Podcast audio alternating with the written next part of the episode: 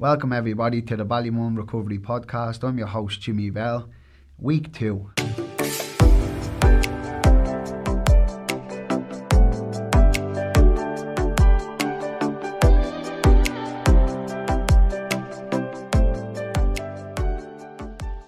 Okay, so welcome to the second Ballymun podcast. Today we are here with Hugh Greaves and Carl O'Brien from YAP, um, Hugh Greaves, local Ballymun Drug Task Force, and Carl O'Brien from YAP. We're here today, we're going to be talking about services, how they've evolved over time, and we're going to be talking about how people can access services. So I suppose if you just want to say a little bit about yourself, you, your role within the community and your role within the local drugs task force, um, just for the listeners. Yeah, um, well, I grew up in Ballymun and I've been working for the local drugs task force since it started in 1997. So, um, so we've obviously been funding and building up services and developing services and working with local projects to uh, meet gaps in service over that time. So, um, yeah, so I'm the coordinator of the Local Drugs Task Force, which is a partnership of the local community with statutory agencies and local community voluntary agencies to um, respond to drugs in a number of different ways from a multi-agency point of view. And Carl, for yourself, your role within the community and your role within YAP? So, yeah, um, I started working in Ballymun 2004 as a project worker over in YAP, um, based in the flats at that time. So, again was part of the, the transition across to the new building. Um, my role then was a project worker. Um, my role now is a community addiction counsellor. So I'm involved in a range of activities, um, programs, groups, one-to-one work, treatment planning, case case management, key work, and drop-ins. Um, I suppose we can talk a bit more about them as we get we get through them, but that's kind of an over quick overview of the role. Okay, thanks very much, lads. Um, services, Carl. So how, how would an individual access service within your building? Like, what's the process? Mm. What what happens when they come through the door? If you could just speak a little bit about that, just for people to get a feel of it. Yeah, um, I suppose many routes. So one is just coming through the door um, into into into the centre, and I suppose being kind of assessed in the moment there. Um, there kind of again there will be a brief assessment done with the person and um, again at times we there might be an initial response there or else there would be somebody then allocated to that person in terms of the matching the need that they presented with in that assessment again you might have concerned others ringing in um, or just presenting to the door too so that can be a different response and again we look at that need and make the appropriate referral maybe into family support services um, that are located in the building too so people can arrive or they can ring in. Referrals can uh, come in also from the community and outside the community too. So the usual process that's there. There's a referral form or there's an email that can happen too. Um, so yeah, they're the main kind of ways people just present. Yeah. And then we try to find what the what the kind of map of services that we have there that matches their need. Okay. So yeah. So it's like a, a key working kind of process, case management kind of process with with the individual. If that's what the need is, like I suppose with YAP, we work from people within that continuum of care from low threshold, aftercare, and then there's a training and education part of the service too. So if somebody comes in um, within the, the kind of the drop-in centre, say where it's a more low threshold intervention response, the aim would be to get them in to key work uh, and care, care provide care plans. But sometimes the the interventions that's required at that point might be more harm reduction interventions. So we need to respond to that need first, and maybe by engaging with with with um, whoever it is that presents, we can then create an opportunity to get into key work and a care planning, and get get them kind of again linked more into the more the activities that are happening day to day. Hmm. So that's from a service point of view. So you, from from a from a different angle, as a person who provides or looks at services or tries to establish services within the community, how does that process work? How do how do how do you find that need within the community? Um, what steps do you take? Well, the local drugs task force were given a kind of a their own sort of autonomy about making decisions about what was needed in each area. So different areas around Dublin particularly and then the rest of the country not so much. But around Dublin, in each of the local drugs task force areas, there's different kind of uh, ranges of services based on what's needed in in that area, what was already there when the set, when the task force was set up, and what so. Some of the task forces, for example, set up methadone centres because there was nothing in their area where we already had one in Ballymun. So, so basically, what the idea was, you meet gaps in service and you look at what your what your needs are, and you, you try and respond to them. So we already had uh, Donville House, the Red Brick in Ballymun. There was about 380 people on Donville uh, when the task force set up. Uh, so that so the, the that kind of treatment need was being met from that point of methadone maintenance point of view. So we were then looking at you know providing a continuum of services. So if you start from full recovery, where we put a lot of money into the local job centre because we wanted people to you know have a career path in front of them, so reintegration jobs back into education, etc. So we still fund around, you know different services in the job centre. And then if you go down the other end, we had sort of um, the contact service, which was a kind of um, uh, outreach service for you know look, looking to help people sort of make contact with services and get them into appropriate services according to their needs and have sort of uh, drop in sort of available and stuff like that. So we sort both ends. So things we, we, we put in place at the to- at, at the start where the, the women's project, which was the Star project, was a women's project because we were aware that I remember that yeah. Uh, women found it much much more difficult to access services because of all sorts of different reasons from um, being dominated by male drug using partners to sort of childcare issues to all, all sorts of stigma. different different things stigma obviously um, so we, we so so th- you know you meet gaps and obviously then things have evolved as as time went on so uh, you know you adapt and you, you change according to, to needs and um, we we still try and do that uh, you know based on what the different services and different service users are telling us are, is, is the requirement locally and that. And I suppose that need that is that information and um, that stuff coming from the services that are already within the community. Um, I suppose service users, um, families, um, forums, um, networking. Yeah, well, from a whole range of different things. So, for example, the infant parent project, which people would know Vera and Mary uh, that work in the infant parent project. So a number of different people were telling us that there's a lot of um, parents, particularly women, that were struggling with drug use and negotiating their way through maternity services with drug use and the whole stigma thing and um, especially if they were in, in kind of um, active kind of heroin addiction and stuff like that. There was a, a lot of problems, you know, dealing with the, the Rotunda Hospital and, you know, having sort of referrals to social work and all of that stuff. So a lot of, including social workers who we also partner with, uh, were telling us there's a big issue here. So we were able to use, we were able to take funding off one service that wasn't really uh, doing well and put it into that service. And now we've a really,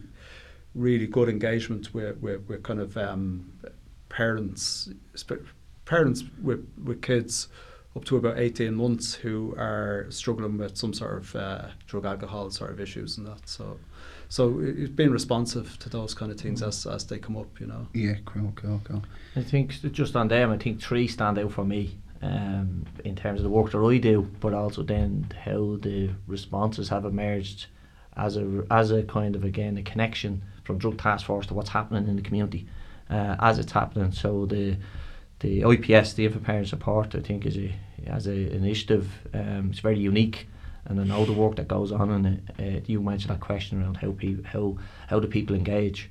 I think that that again that that was a, a cohort of kind of service you potential service that, that weren't engaging with the community services but also then what was blocking them maybe in terms of the appointments that was happening in the in the matter but then the GP partnership would again would be something that emanated from research from what was happening in the community um, in terms of uh, the benzos kind of um, prescribing that was going on locally. So I think the, again the task force um, having having the, the kind of the, the radar on what was happening in the community was able to get involved with the GPs um, to initiate that collaboration between YAP and the GP partnership. So you asked that question around how people come in through there. That's another way that uh, people within the community can say there's a an obstacle, there's a struggle, there's an issue with, with substances prescribing um, their own personal kind of prescription. So that again, GPs have a, a network available in the community. But again, that came from the task force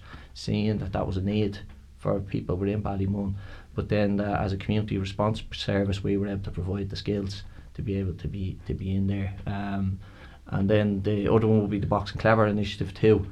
So again, there was an opportunity, the task force again, to be able to support what was happening in the community and looking at how we can map a program that combines fitness and education and progression for people. So the task force have been really supportive to continue the, the to implement that to deliver it. So yeah, are three bits that stand out for me. There's more. There's a few more. Just- but for just- me personally, there Yeah. that uh, I kind of again. The on the box clever one is very interesting. Could you just like give a little Yeah. lowdown on that and maybe talk about a little bit more about the aims and objectives of that and um, Yeah, so I suppose the the program program actually kind of started very much on the ground. Uh, a couple of couple of people who were finding the journey through recovery and we're looking to have access to to more what's available in terms of community resources. So it, very much came from the ground up. Um, couple of worker local workers then began to look at how we could map that and it, with a, I suppose, a program that would provide recovery, education, reintegration, um, but something that was strong and it was also the identity. We we talked a bit about stigma, we touched on it, but there was a bit around again how identity, how fractured identities within the community weren't great for people in their recovery journey either. So we, I suppose, the development of that um, to where it is now is that it's at a 20 week program. It combines sport, fitness, and, and reco- oh, sorry, fitness, education, and recovery uh, over 20 weeks. It's five sessions a week. We spend two in the gym. We spend uh, three kind of again working together on education, and then there's another session that just looks at the broad map of recovery capital and how that that kind of can assist people in their recovery journey. So um, it, there's QQI integrated into it because we know the the role that education can have in in the recovery process too. So there's QQI level five and level four that that again potential. We, we talk about people being on the program being students or athletes because we believe about the strength and the power of them identities in the recovery process too, and that people can let go of some of the the, the maybe some of the fractured identities we talk about that may may limit people, um, and and again can can dent their own self worth and self confidence too. So And a many- lot we can and- talk about it all day. So how many, a lot to many participants would be on that? Um, give Yeah. or take?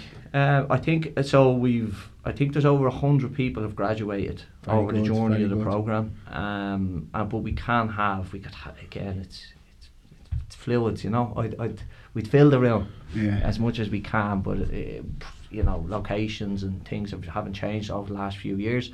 We'd probably take up to sixteen, and then we just work with the sixteen. During COVID, was it was it done differently or um, how did you? We were halfway through one.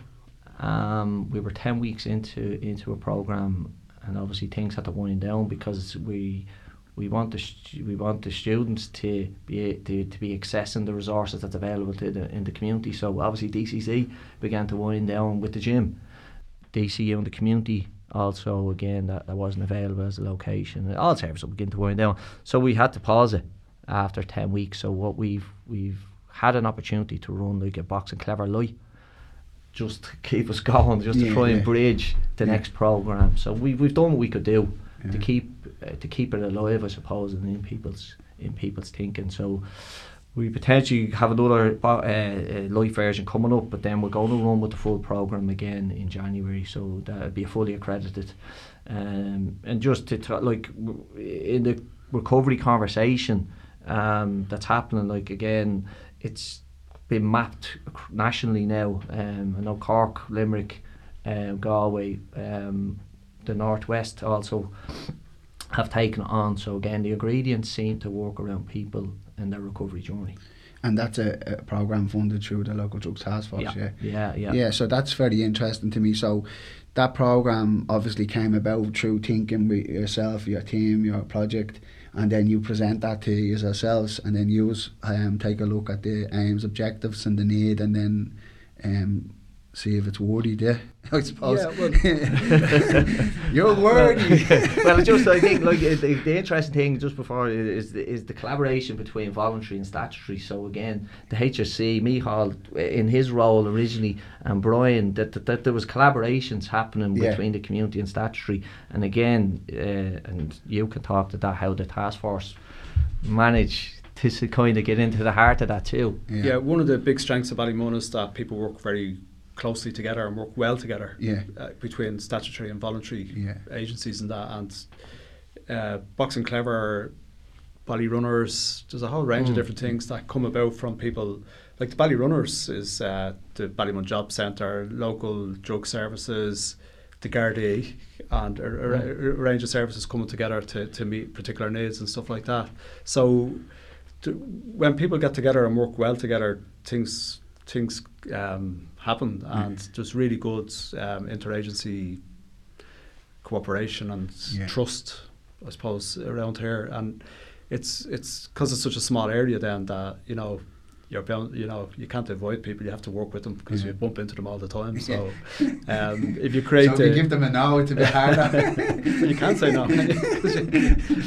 um, uh, so, yeah, I think um, you know if you create the kind of um, the structure that allows people to work together, then things come off uh, out of that. You know, it's, it's, And I think that collaboration is really like seen and heard and visible within the community During Recovery Month, with all the services coming together and you know the different activities and events and the different approaches that people take through the month. yeah, absolutely, really yeah, shows that yeah. uh, collaborative piece throughout Yeah. the month of September. Yeah, um, I suppose is there any other programs, Carl, within YAP that you've been involved in? You said 18 years you're involved in YAP. Mm. Wow, that's a long time to be working in Ballymun. You're not a Ballymun resident, you're not? No, So you've um, stuck with us for this long? No, we've roots though. I do Yeah. have roots. My granddad would have been living in Sillogue. Um, Yeah. So yeah, I played for Ballymun Right. um, for years. Yeah. Um, so yeah, I've certainly spent a lot of my youth around Ballymun. Okay, well. yeah. Uh, so yeah, I knew where I was going when I got the job. And anyway, Mm. uh, so yeah, 18 years. Um, and again, what Hugh talks about, there's something, there's something about the the connection with with the community, but also within people that work within the community. Although don't directly live here, I think again there's that. There's there's Understanding. yeah, there's there's a bit of that. Um, but I think what comes alongside is the people that we work together with in the community too. I think Yeah. I think that that's something that um, the community benefits from. I think there's a real drive in the people, and there's that bit around people acknowledging the expertise that we all have, and just trying to come together to develop services and to create new initiatives. And the bit that you were asking that question around, any like a lot of the initiatives that I think have worked really well have emanated from research too. And against people in this room here who've been part of that too, who've seen what's happening and know that again by working together we can create really effective responses uh, in Ballymun for, for the service users that use our services. So I'll go back to sometimes collaboration's overrated. it can slow down bits. But I think at Ballymun it works really, really well. Yeah.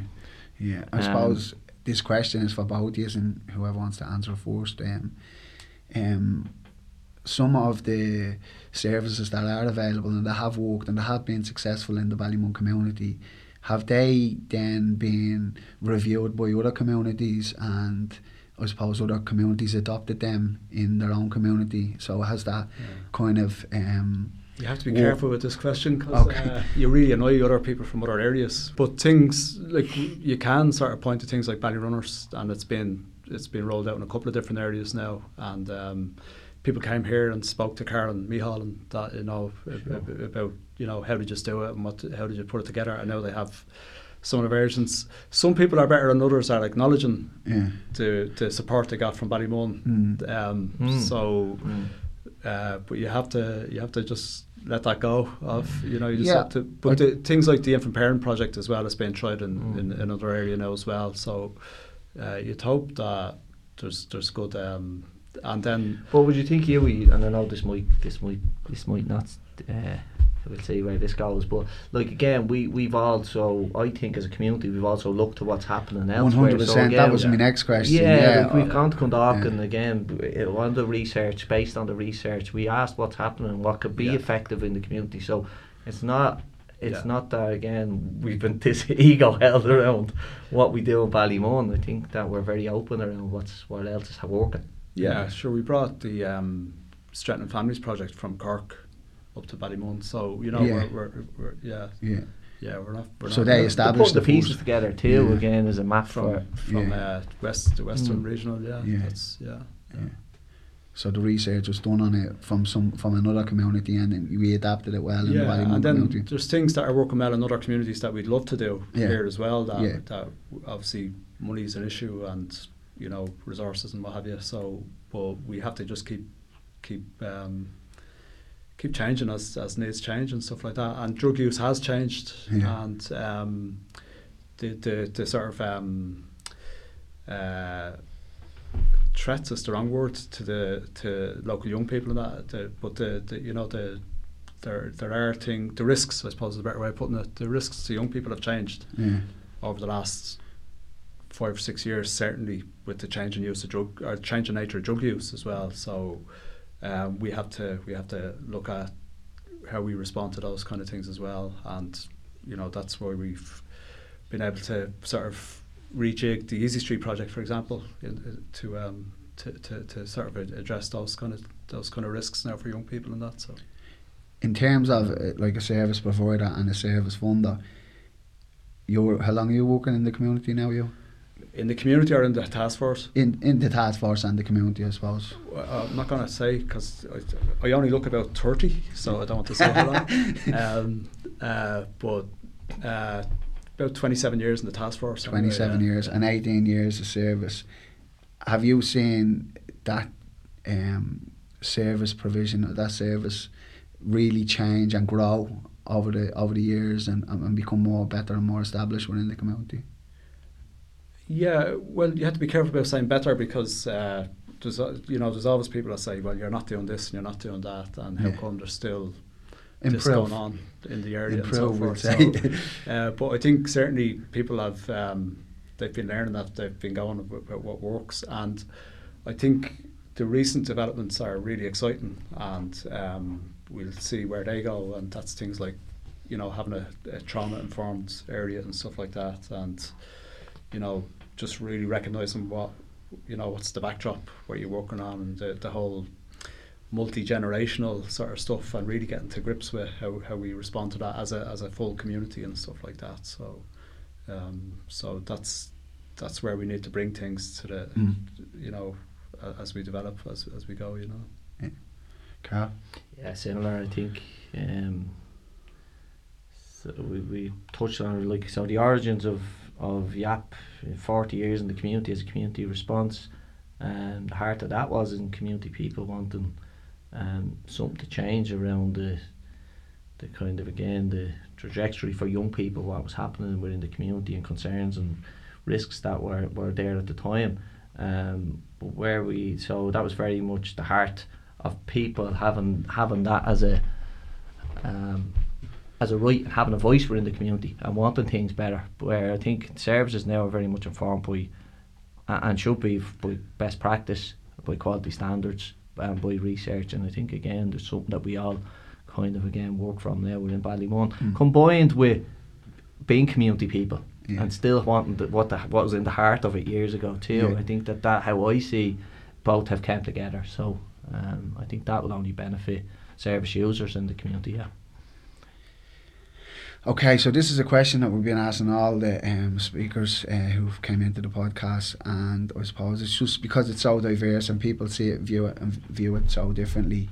Um, we just kind of want to get a, a general sense of it. Um, what does recovery mean to you?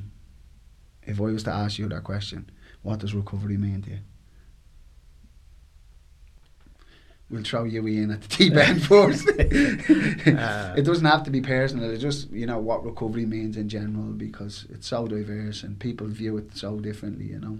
Yeah, I, I think well, the, it's just hope. I suppose is the, the big word that comes up when when you just ask that question straight out. And when you're like the recovery gig there before COVID, COVID's just wrecked everything for a couple of years, by the way. But um, the recovery gig there a couple of years ago, and the sense of hope that um, people taking ownership of it themselves and saying, right, this is mm. this is our community now, and this is where we want to bring the whole recovery. This is the direction we want to bring recovery in, mm. and uh, the the everyone that's involved in the planning will tell you the ideas that are coming from the the the um, people in recovery themselves. Like you could fill about fifty months yeah. of the ideas. Yeah. So um, there's just this you know just this creativity in that. So I, I think, but the big thing is hope. And um, one of the things that really stands out for me is just hearing people that are not necessarily involved because their family are involved in in are, are having problem drug or alcohol stuff, but people from just looking on and saying, you know, I'm really, I'm really getting this, where, where this is coming from, just local people, and that's that's really, I think that's really exciting because it's that's the whole community approach that we're we're hoping for. Yeah. From a yeah, from service provider point of view or from yourself yeah and it's probably changed for me again and that's probably based on the the momentum I know the, this thing around recovery journey all these different bits to put on it but I think when you unpack that and you, you're in you're experiencing the momentum that's there now around recovery and how it's so broad um, for people in different ways and I, uh, uh there's an energy that exists now around recovery for yeah. me big time. Yeah. I'm saying that too. Like it's visible again, you know. Whereas previously in the community, like people were afraid to talk about mm-hmm. recovery. Mm, yeah. You know, if you're in recovery, you kept it to yourself, sure. or, or the recovery community. Sure. You know, and you didn't really come outside that. Whereas now it's like. This but is me. This is on walls now in the community. Like there's, yeah. there's flag. There's, there's something there that's just there's a momentum that it's like most things when there's a momentum, it's it's a runaway train in, in some way. Um, so I think that's that's a really powerful uh, thing thing in terms of the again the whole recovery movement. Yeah. Um, so yeah, it's it's actually hard to really refine what it is because it is so yeah. unique um, to different people in terms of what it is. I do believe though it's about also I think you was point around hope. We're in there, but I think it's also around people's quality of life too um, yeah. and the connections that they can make through their social, through their family. Um, so yeah, I think there's again we probably could talk all day about it, um, yeah. but it, for me it's it's there's an energy about the current recovery movement that's really really powerful. Yeah. So um, that was fascinating listening to you lads. Um, also, what I'd like to understand is that, Carl, let's say, for example, we can't provide the service within the community. There's a lot of services happening in, within, within the community. What's what what are other general steps that might be taken in terms of residential treatment or tier mm. four beds mm. or um, I suppose other ser- um, recovery services like NA, AA, the relationships with them. Yeah, again, I think as a map of Ballymun, there's there's all that available. Mm. So I think there's a range, there's a menu there um, for anybody that wants to again have a connection to them different supports that's available and ones that fit with again what they kind of how they want to uh, maybe begin their journey or sustain their journey in, in, recovery too. So I could talk a little bit about entry points um, within within the community radar then and then how they might end up at YAP. So again, we we have the drop-in centre, so it's an open access point. You asked that question earlier around how the people are, so people can just arrive at the at the side door. There's an interaction there. I suppose the aim would be that we can we can build on build on that um, engagement that happens there, and that people can come, come in, access the building, and we may be able to move them towards the the stabilisation program, which again is a is a, is a new initiative that we've we've developed in collaboration with um, local workers too that there's a gap in people beginning their journey. Yeah. Um, and one thing they need to do is to again focus on their pattern of substance use yeah. as a way to again um, build their confidence, build their motivation, um, and begin to make little micro changes that might be huge steps on the bigger kind of uh, journey of recovery. So uh, the stabilisation program is, is, is two, two sessions a week and they come in there, and again, we can offer them a, a range of tools and um, space to process their experiences too. Part of that then is obviously eh, that can that can move or it can kind of again people can withdraw or that.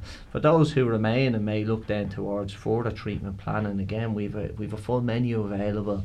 Um, for t- uh, sorry for some of them they might decide Barrymore House is, is that residential piece so the community might be too tough Yeah. to negotiate um, change for them and they might need to go into somewhere like Barrymore House as a stabilisation residential.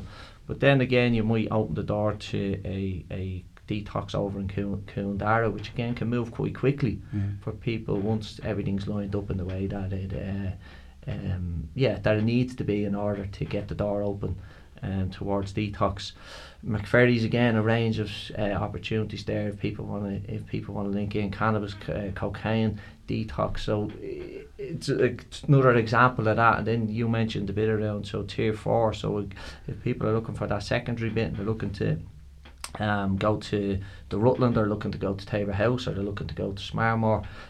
Again, as a collaboration piece with the uh, the task force and the HSE, and maybe you can talk to uh, that piece too. So, um, th- and then there's also I mentioned recovery capital, and then there's the role also that the fellowships have within within a support map within the community, and we know the strength and the connections that people have within meetings, but also outside the meetings too. And Yeah. they're swimming in the sea, and they're doing on they're, they're, they're you know again there's a lot that happens. Uh, there's a lot available Mm. for for people um, to navigate that route, that residential. It's that journey. sense of belonging to something and somewhere, you know what I mean? In- Yeah, and I in- think that happens in the journey. Yeah. yeah. Um, but I do, I, I, I do believe that there's a there's a very clear map there. No matter, kind of depending on the person how they want to navigate that, there's a clear map there. Uh, uh, when the engagement begins and when it begins to um, kind of move on to. Okay. And you for yourself in terms of that?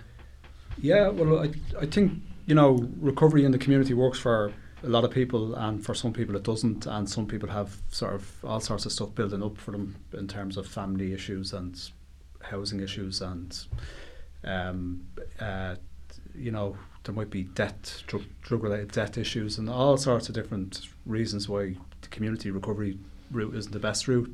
So there is a, a, a thing, we mentioned the tier four beds, so uh, there's a list of different centres around Ireland that are approved by the HSE for uh, different kinds of uh, treatment options for people, and they're mainly residential. Um, so people can work with local agencies to um, identify what would work for them, and then they can apply for for HSE support. And just a big credit to the HSE for being open to this, so we can have a referral from a local community service into one of these other residential type places if that's what's best suited for, for that particular person at that time. Um, obviously, there'll be a lot of work having to be done with local services to find out, you know, is is this the right option for you? Is it going to work for you? Are you? How committed are you to Mm. doing that yourself? Have you got any medical issues that go along with that? Like, is there a benzo issue that you need to deal with? Those kind of things. On sort of um, some sort of low dose maintenance? All of those things would have to be assessed before people could, you know, make that, you know, before that referral would be made. But the the good thing about it is the HSE are very quick to approve. Then, if if if the referral is made, they're very really quick to, to give approval for those beds. So they're, they're, they're, they've been very useful for a, ra- a range of different individuals so far. That's amazing. Thanks very much. That's answered the question. So, just to finish up, lads, and just to say, uh, thanks very much for coming in and sharing your experience with us, and you know, talking to us about the service, the local service, and how it works and how it operates. But also, just to say, if there's anything else that you feel, you know, that I mightn't have asked that you might think might be important for a listener out Well, there. But just to say, Carl touched on something there around the the, uh, the different sort of uh, support self self help groups. I don't know if that's the right term to use anymore, but anyway, I'm going to use it. Um, and but what goes along with that is something that you touched on is that you know obviously if people are in active drug use or active drinking, they're you know they're they're occupied by that activity for a lot of hours every day, and when they stop, then there can be a big vacuum. And thankfully, with that with that fellowship that's a, that's that's there with the different uh, support groups that are self support groups that are there now, there's also a great social outlet, and you know there's football teams, there's uh, different craft groups, there's arts groups, uh, there's music, the swimming. Uh, you know, people forget they're in Ireland and it's bloody freezing in the water, but they go, out- they you know, they go swimming every day and so forth. So there's a whole range of different things that, that people say, well, what the what the hell do I do then? Mm. So, you know, there is there is um, there's hope in terms of recovery, hope Yeah. there for for Filling for that all void, yeah. yeah, yeah. Yeah, I think it's a really important point, isn't it? A lot of people asking that question to themselves around what will recovery be like. Um, and I think you painted a clear picture that again there's an awful lot that again is available to people within kind of that process too and um, the connections that's there, the activities you mentioned, the cycling, the football, the, it's just again it- the quality of life um, that bec- that opens up for people. Yeah. Um, so again, that them yeah them opportunities are there. Yeah, again, thank you, lads. I really appreciate it. You know, um, just from thinking of myself, looking back in time, you know, that sense of loss of connection to the community for a person who might have been involved in substance use. And then to hear the amount of services and the amount of things that are available for them now is able to, you know, give them that connection back to the community because I think that's vital in early recovery, you know, for people to be able to establish that connection again with families, peers, community, um, services, everybody. I think that's a really uh, important point, and I think you have talked about that a lot today. So again, thanks very much for coming in, and we really appreciate it. And roll on Recovery Month. Okay, so I'd just like to thank Ballymun Communications because this could not be possible without them. All the tech work that goes on in the background, um, this podcast would not be able to happen without them. I'd also like to thank the local drugs task force, my own team and Easy Street staff for supporting me. Um, also, I'd like to thank the steering group um, for Recovery Month and the planning group for Recovery Month for giving me the go ahead to starting this podcast. Also, I'd like to thank anybody who's been involved in the podcast, any of the speakers or any of the people who have given their time to support this um, podcast. Thanks so much. Also, folks, check out Ballymun Recovery social media for up to date information in September. Hashtag Ballymun Recovery, hashtag Recovery Month to share your posts. Also, folks, don't forget to wear purple ribbons throughout the month of September to show solidarity for recovery, and also wear purple clothing if you can, wherever that may be a t shirt, socks, wherever it may be, handkerchief. Wear purple to show solidarity and show support for recovery. And again, this week, we're going to have a recovery story, an initiative that was set up last year, um, and we hope you enjoy the story.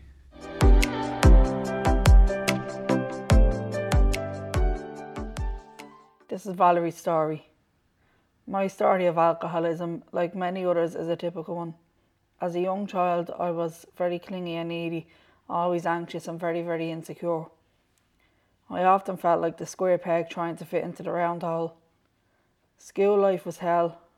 I was bullied by others and humiliated by teachers, so I became a loner. Life improved when I went to secondary school. Lots of change and different people to mix with. It opened my eyes to what I had been missing. I made friends easily with others who were quite like me. I thought life was great. As the years went on, I made more friends, and all of a sudden, I was with the in crowd, and I couldn't believe me luck. That's when drink came into my life. As a group, we did everything together. Family didn't matter anymore. I had friends, real friends, and life wasn't good, it was great. The social scene of the weekend was telling lies and saying I was going to the cinema on a Saturday night just to get the money for drinks. We pooled our money to get as much drink as we possibly could. It was always quantity versus quality. I don't even remember having any issues buying drink. No one ever refused us as underage. We were served in pubs in town, no bother at all, and we ranged in age from 12 to 17 years old. Having said all that, when I first found drink, I thought, where have you been all my life? I felt I had arrived in life. I had confidence, courage, and a sense of humour. I could get up and dance and talk to the boys. It was wonderful. However, looking back now, I drank for all the wrong reasons and drank way more than my body could handle. I always drank to get drunk and always to excess. I was the one that needed to be minded by either getting sick or falling asleep. Even after all these years, friends always say, You just liked your drink. They never thought I had a problem. I continued through life normally enough. I got married and had children, but I still needed to drink. Any excuse or not, I drank. I turned into a drunk and had to have a drink every night. I could function well enough to go to work every day, but over time I lost really good jobs due to my inability to carry them out properly. I'd wake up every morning and swear that last night was the last drink I ever took. Lo and behold, by four o'clock, my resolve was gone and the cans were bought. The cycle started all over again. I always knew I would have to give up the alcohol, but I thought I'd end up in hospital for that to happen. Bills went unpaid and mortgage payments were missed. The fear of losing my home didn't change my ways. Drink stopped working for me as an enjoyable pursuit a long time ago. I was now a slave to alcohol. I hated drink and I hated myself for being so weak. Then, seven years ago, I made the decision to stop drinking. I had lost both my parents and my two sisters. I was alone. I had my own family, however. I missed my maternal family. I missed my sister who died in 2013. We were very close. I watched and nursed her for eight months while she battled cancer, but I still drank every night because I had the best excuse for it. Through the grieving process, I thought long and hard about my life as it was and realised that I had two wonderful children and a grandchild that I really, really wanted to see grow up. So on June 25th, 2014, I drank my last drink. I will not say it was easy, but it was well worth it. I availed of all the supports available out there in my area. They were amazing. I've made some lifelong friends through AA and other services. When I made the decision to give up drinking, one thing worried me. I thought I would never laugh again. How wrong was I? I can now go for the coffee and have a good laugh as I would have when alcohol was consumed. I suppose I am living testimony that recovery is possible. Is turning your life around easy? Definitely not. But with self belief, sheer determination, goodwill, and the use of existing and accessible supports out there, you too can begin a journey of recovery. I sincerely hope you do. This is Stephen's story. I just wanted to take this opportunity to share my experience about recovery and to talk a little bit about where I came from, which is Ballymun. I grew up here and ended up in drugs at an incredibly young age. My life went downhill very quickly and it was misery. My life was horrible when I was using. For a few years it was great, but for me it very quickly got strung out. I ended up hopeless and I was just miserable. I just have no other way of putting it. Every day was just getting up, going to the clinic, getting methadone and going back home to the house, sitting with me poor ma. I had her heart broken and suppose when I think about it now, the people around me had to watch me in that pain and sadness. It was horrendous for them, my sisters and my family. I thought it was all about me, you know. I blamed outside stuff and how I was, and so I went on like that for a long time, and then something happened to me. I was homeless for a long time, and I spent most of my life in jails, institutions, hostels, and social services. I was homeless this night, I will never forget it. I was sitting on Dorset Street, and one of my sisters lived in Drumcondra, and my other sister was living in a flat facing the old triangle. I was sitting right in the middle of where they both live, and I had nowhere to sleep. I had no smokes, I had no money. I was tired, I was lonely, and I was hungry. I was broken, and I literally could not find the strength to get myself up off the floor to go and ask any of them to help me. Even in my worst time, I still could not summon up the courage to ask someone to help me, and at that moment, I had an experience where something internally broke inside me. I just had enough. I literally had enough of that life. I had this drive for life. It just came alive inside me. I thought, I'm not doing this anymore. I know deep down in my heart somewhere I was a decent kid and that I deserved better out of life. My circumstances and where I was at the time, I could not envisage any kind of hope living like that. I started asking people to help me. I went to Pete McVerry, who was good to me since I was a young fella. He's a great man and he helped get me into a hostel and I started getting stable on my methadone. I started reaching out, going to day programs and eventually I got myself a bed in the Lantern Centre. I physically came away from the drugs for the 50th time because I'd done that hundreds of times before and my mind would tell me you can just have one more. It'll be different this time. This time going in, I knew I was done. I'd had enough.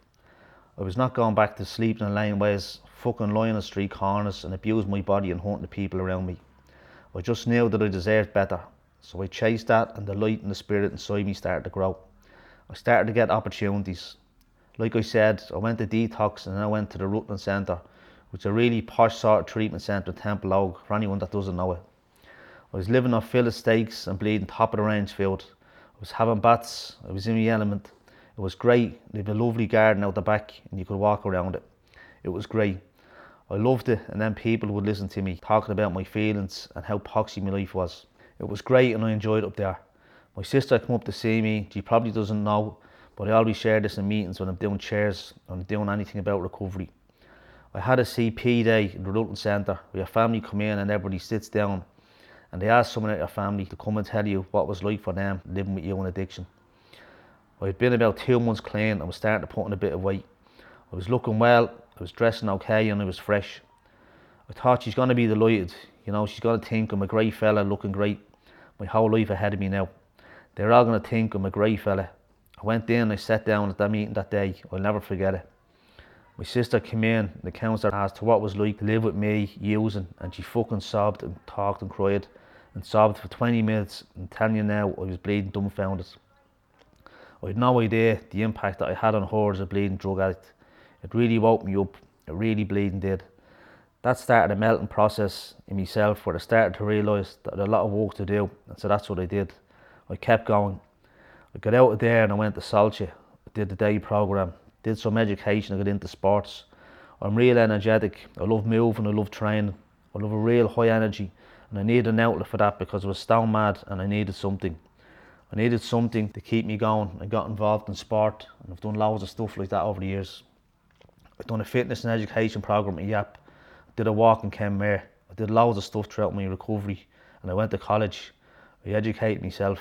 I got a degree in sports coaching management, stuff that I never ever dreamed of because I left school when I was quite young. Also, being from Ballymun, there's a real stigma attached to being from Ballymun, and I never thought that I'd be able to do what I did. I was able to get the support and help that I needed, and I just went after it. There were days when I woke up that I didn't want to go and face people.